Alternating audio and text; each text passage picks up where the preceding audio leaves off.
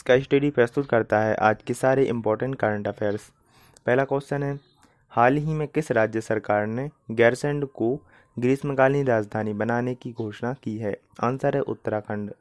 गैरसैंण को स्थायी राजधानी बनाने की मांग साठ के दशक में पहली बार उठी थी। इस मांग को उठाने वाले कोई और नहीं बल्कि पेशावर कांड के महानायक बीर चंद्र सिंह गढ़वाली थे, और अब इसी गैरसैंण को उत्तराखंड की स्थायी राजधानी यानी ग्रीष्मकालीन राजधानी बना दिया गया है।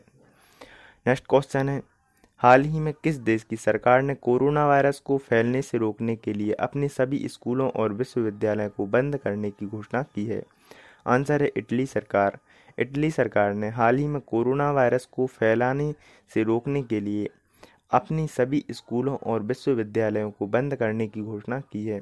पिछले चौबीस घंटों में कुल अट्ठाईस लोगों की मौत कोरोना वायरस से हो चुकी है।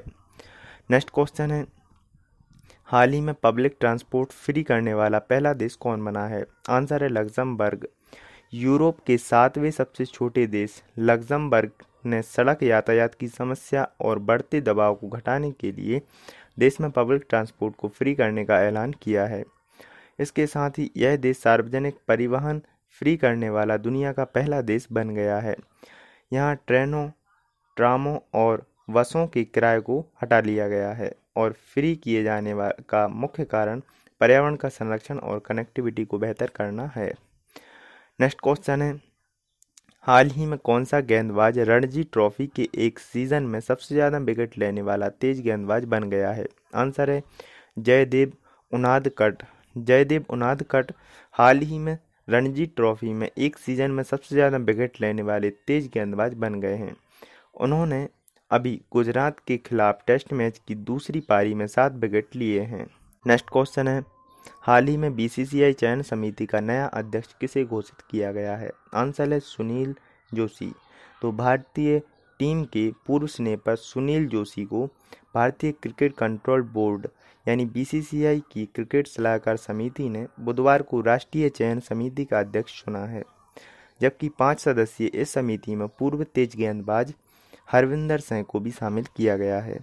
नेक्स्ट क्वेश्चन है, वेस्टइंडीज़ क्रिकेट टीम के कायरन पोलार्ड को हाल ही में कितने टी ट्वेंटी मैच खेलने वाले दुनिया के पहले खिलाड़ी बन गए हैं? आंसर है पाँच सौ टी ट्वेंटी मैच। तो वेस्टइंडीज़ क्रिकेट टीम के कप्तान कायरन पोलार्ड हाल ही में पाँच सौ टी ट्वेंटी मैच खेलने वाले दुनिया के पहले खिलाड़ी बन गए हैं। टी ट्वेंटी मैच में उन्होंने सात हज़ार रन और दो सौ पचास विकेट लिए हैं। साथ ही वह अब सत्रह अलग अलग टीमों के लिए टी ट्वेंटी मैच खेल चुके हैं।